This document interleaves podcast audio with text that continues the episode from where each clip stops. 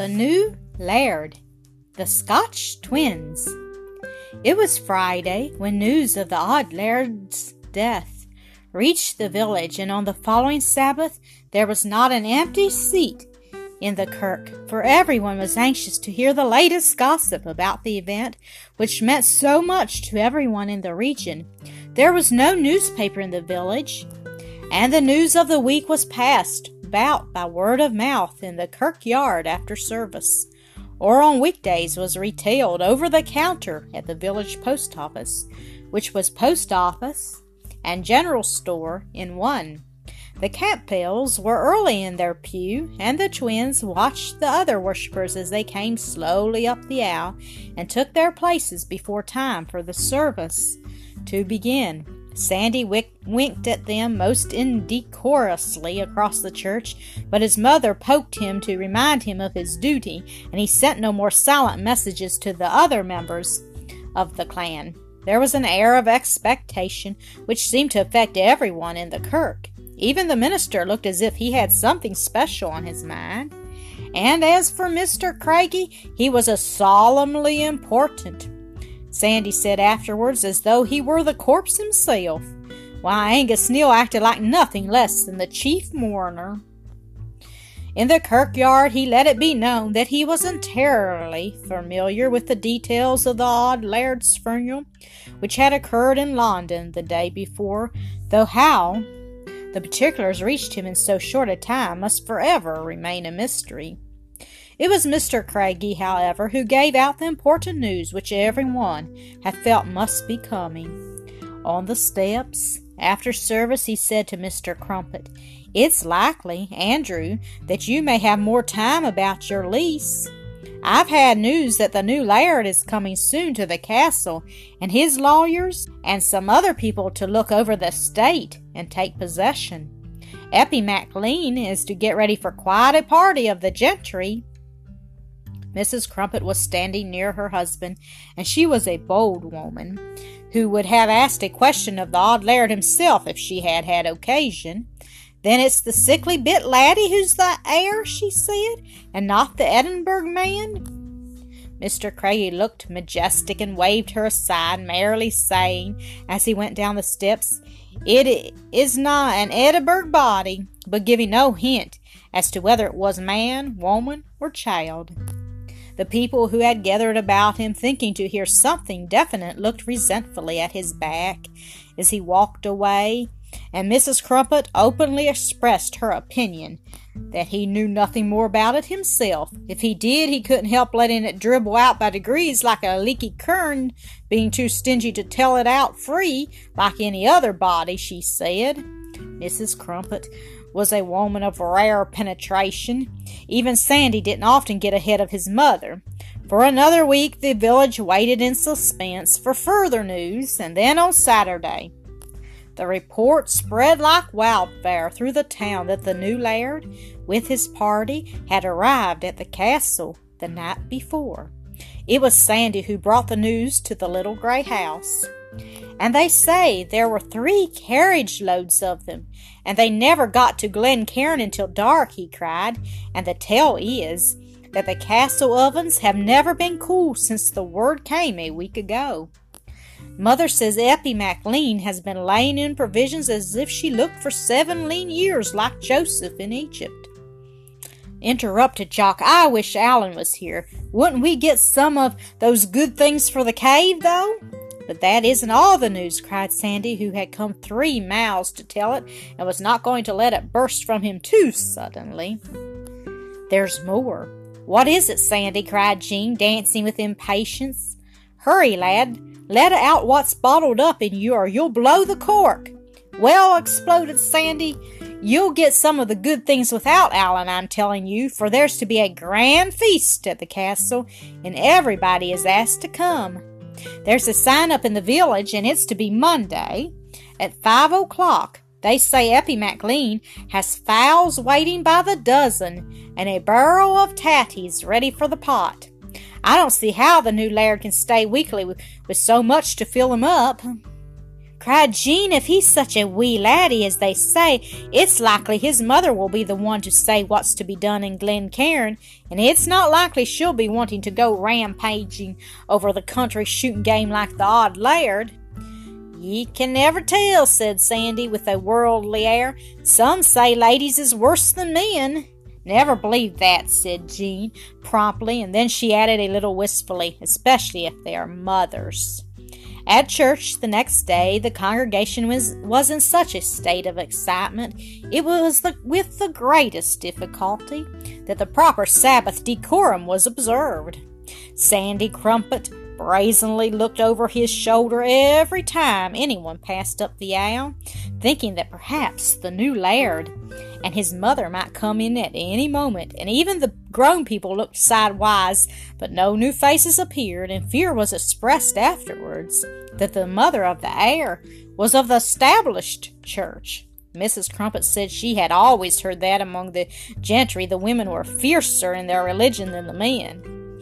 The shepherd remembered the Laird of Kinross, but said nothing. On the way home from church, Jean and Jock noticed that smoke was issuing from all the castle chimneys. It was now early autumn, and as Jean said, the castle must be damp from standing so long empty, and they had the right to warm it up for the wee laird, him being so sickly. The suspense of the long weeks of summer had now become acute, if the odd lairds wished to turn the tenants out of their holdings to make Glencairn into a large game preserve was to be carried out, the time for doing it was near. And the people looked forward to the supper at the castle with both hope and dread. Everyone was to be there, and on Monday a wonderful amount of preparation was going forward in every cottage and farmhouse on the estate. Jean had her father's blacks on the line and thoroughly brushed early in the morning, and the Sabbath clothes for all three of them laid out on the chairs in the room by noon. At four o'clock, they were on their way to the castle. Jock had wanted to start at three, but Jean was firm. It is not genteel to be going so early, she said. Twill look greedy, and you'll not get fed the sooner.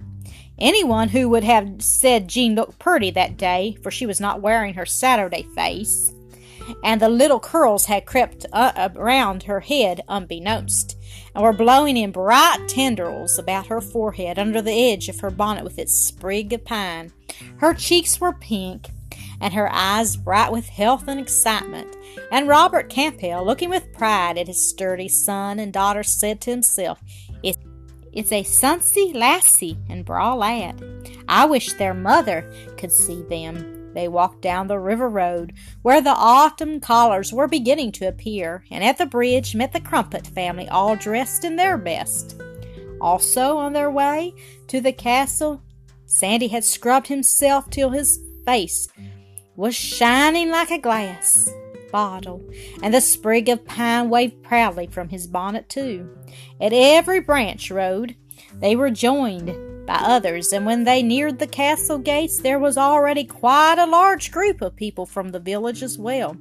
Everyone was in a state of tense excitement, for the fate of all hung in the balance since the tenure of their homes was at the mercy of the new laird, his ideas and disposition were of vital importance in their lives, and they were keen to see him and find out for themselves what manner of person he might be. Mr. Crumpet was looking very glum. He looked he took a morose view of life at best, and the present circumstances certainly warranted apprehension. If it's a wee bit of a laddie as we are led to expect, he said to the shepherd, he'll have no judgment of his own, and be dependent on them as he has him in charge. Mr. Craigie will not be loosening his hold, and with only a weak woman and a sickly boy to deal with, he'll wind 'em around his finger like a wisp o' wool. It's my opinion we'll have Mr. Craigie to deal with more than ever. Well, said Mrs. Crumpet philosophically, and if we jump at all, 'twill be but from the fire back to the frying pan again, I'm thinking. Various other opinions were expressed, and by one and another, as the tenants of Glencairn followed a drive which led to the castle doors. Most of them had never before been inside the walls of the park, and they looked about them with interest at the unkept and overgrown drive, and at the bracken and heather spreading even over the lawns. It was evident that the place had been left to take care of itself for many years. It was a warm day in late September, and though there was a touch of red in the ivy which draped the gray castle walls, the air was mellow with the haze of autumn and musical with the buzzing of bees. Mr. Craigie, looking more like a pair of tongs than ever, stood on the terrace with the minister and his wife, while Angus Neal, swelling with importance, ranged around the outskirts of the crowd as they approached the castle, gradually herding them toward the entrance. When they were all gathered in front of the terrace, the minister came forward to the steps and lifted his hand. A hush instantly fell upon the waiting people, and the minister spoke. Her ladyship has asked me to say to you that she and the new laird will meet you here, he said, and afterward conduct you to the banqueting hall, where supper will be served. It is their desire to know you all personally, and I will be here to present you as you come up the steps. There was a surprised look on every face as the minister finished speaking. What manner of landlord could this be, who made a point of knowing his tenants as men and women the moment he came to the estate? It was a breathless moment when at last the great castle door swung open, revealing a group of people standing in the entrance. There was an instant's pause, and then a tall, strong looking woman stepped forward upon the terrace, with her hand resting lightly on the shoulder of a sturdy, black haired boy nearly as tall as herself. The boy was dressed in kilts, with a campbell plaid flung over his shoulder, and a spray of evergreen pine nodding gaily from his Glengarry bonnet. It's Allan! exclaimed Jock, so stunned by surprise that his knees nearly gave way under him while Jean, her eyes shining like stars, clutched her father's hand, too stunned to realize at first that Allan and the new Laird of Glencairn were one and the same person. In fact, nobody realized it at once, for many of the tenants had come to know and like Allan during the summer, simply as the boy who was staying with Eppie MacLean. They were still gazing at the castle door and wondering why the puny wee laddie who was not long for this world did not appear when the gracious lady, who still stood with her hand resting proudly on Allan's shoulder, began to speak. Many of you already know the new Laird of Glencairn, as Allan MacRae, she said, smiling kindly down into their blank, upturned faces. He has been among you all summer and has learned to love our Highland country without dreaming that he himself would one day inherit this beautiful estate. He is next of kin to the odd laird, though not a near relative, and had no idea that I had any purpose beyond the improvement of his health in sending him here for the summer. I knew that which he did not, that he was likely soon to be called to take the odd laird's place here, and I wanted him to know you first, not as tenants, but as friends. Merely. He has come to love this region for its own sake, and comes among you like a true Scotchman, meaning to make this his home, and the interests of this community his own. Interests. He is not yet of age, as you see, but his purposes and plans are clearly formed, and I will leave him to explain them to you himself. She stopped speaking, and the people, overwhelmed with surprise and joy, burst into a hearty and prolonged cheer. As Allan stepped forward to make his speech, he was only a boy, and a very much embarrassed one at that. But he knew what he wanted to say, and he got to the point at once. I just want you to know, he said, that nobody's going to be turned out if he doesn't want to be. I know all about the lease and that it's going to run out this fall, but anyone who wants to stay on the land and improve it is going to have the chance to do it. My mother knows a lot about such things, and we're going to collect the rents ourselves, and we think maybe, when I'm of age, there'll be some way by which people who really want to use the land may own it instead of being obliged to rent. Mother says they are beginning to do it in Ireland, and in England too, in some places. I've found out that people are more important than rabbits and deer, and they are going to have first chance at the land of Glencairn as long as I'm laird. This was greeted with such a roar of cheers that for a moment it was quite impossible for Allan to proceed. He smiled bashfully at his mother, and then held up his hand for silence. I just want to say, too, he went on, biting his lips to keep from laughing, that after this there won't be any gamekeeper on Glencairn. If the rabbits spoil your crops, you're welcome to catch them if you like can. I've ranged these woods myself all summer, and I have found out that gamekeepers are no safeguard against poachers. A gasp of astonishment greeted this statement, and Angus Neal was observed to turn ashy pale. In fact, I know that sometimes gamekeepers turn poachers themselves and make money selling what they have killed, he went on. Here Angus Neal, looking suddenly deflated like a burst balloon, began quietly to slink out of sight, and Allan, brimful of mischief, raised his voice, voice so it would be sure to reach him and said, I've seen it done myself. And if Angus Neal wants to know any more about that gang of twenty bloodthirsty villains, which has scared the life out of him all summer, he can come to me and I'll tell him. I'm the leader of that gang, and there are three others just like me, and that's all. He winked rapturously at the three other members of the clan who were gazing up at him in a stupor of astonishment, and fired his last shot at the fleeing Angus while the audience, catching his meaning, burst into howls of derisive laughter. Don't hurry, Angus, he called. I want to tell you about your boat and about the water. I'm the but Angus was already out of hearing and scuttling as fast as his trembling legs could carry him to get out of sight as well. When the roars of laughter had subsided, Allan said with a boyish grin, It's too bad he couldn't stay to supper. And now come up, everybody, and meet my mother. It was then that the shepherd of Glen Easic astonished himself and everyone else by shouting at the top of his lungs, Three cheers for the young laird! And when they had be- been given with such energy that the hills rang with the echoes, he called for three more for her ladyship, and Allan waved his cap in acknowledgment for them both. Then the people, surprised out of their usual Scotch reserve by laughter and by the joy of good news, came swarming up the steps and were introduced to Allan's mother by Allan himself when he knew them, and by the minister when he did not.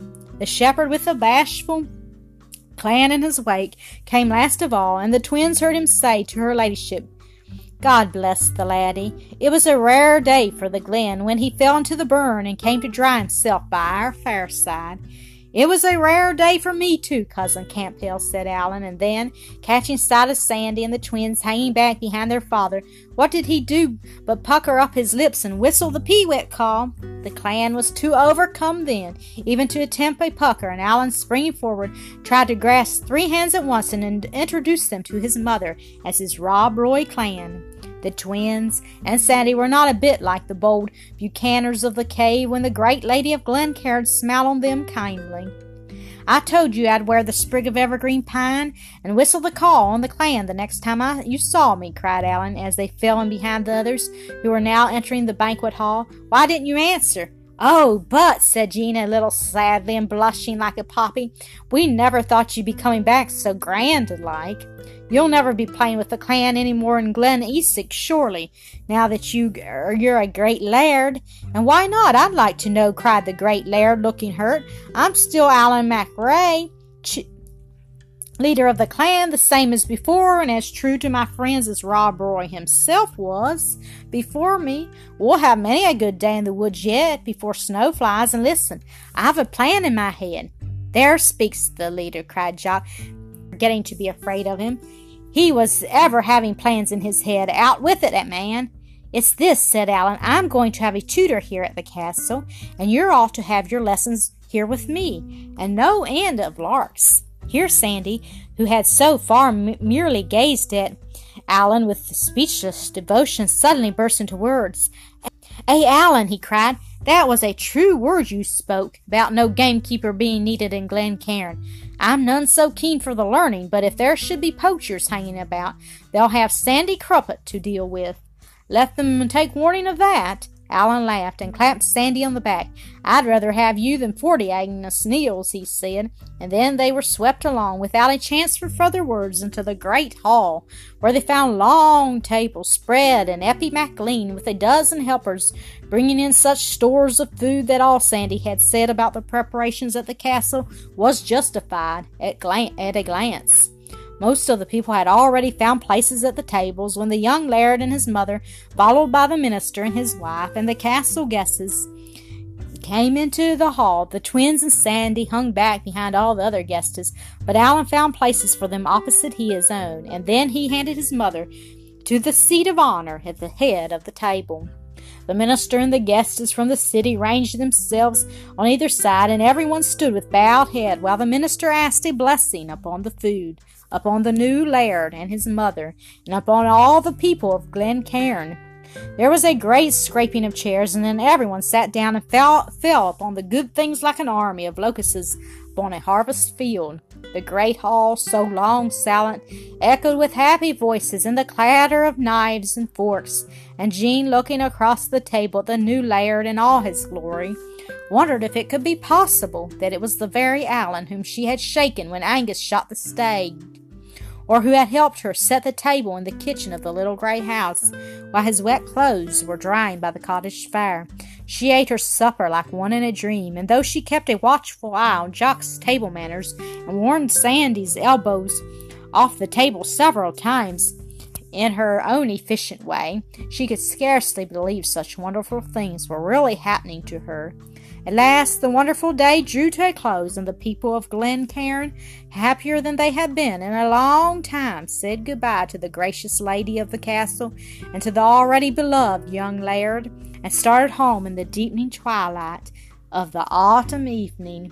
The clan, lingering behind their parents, looked back at the group on the castle ter- terrace before the trees hid them from sight, and Jock sent the peewit call shrilling through the dusk. It was answered instantly from the terrace. He is just like Prince Charlie, I'm thinking, said Sandy. Jock, to ease his feelings, whistled, Charlie is my darling, all the way to the gate of the park. The evening star was shining brightly over the dark outline of old Benvain as the Campbells reached the little grey house on the brae. Now safely their home forever, and Tam came bounding down the path to meet them. Jean kissed her hand to the star and murmured herself, Starlight, star bright, I have the wish I wish tonight.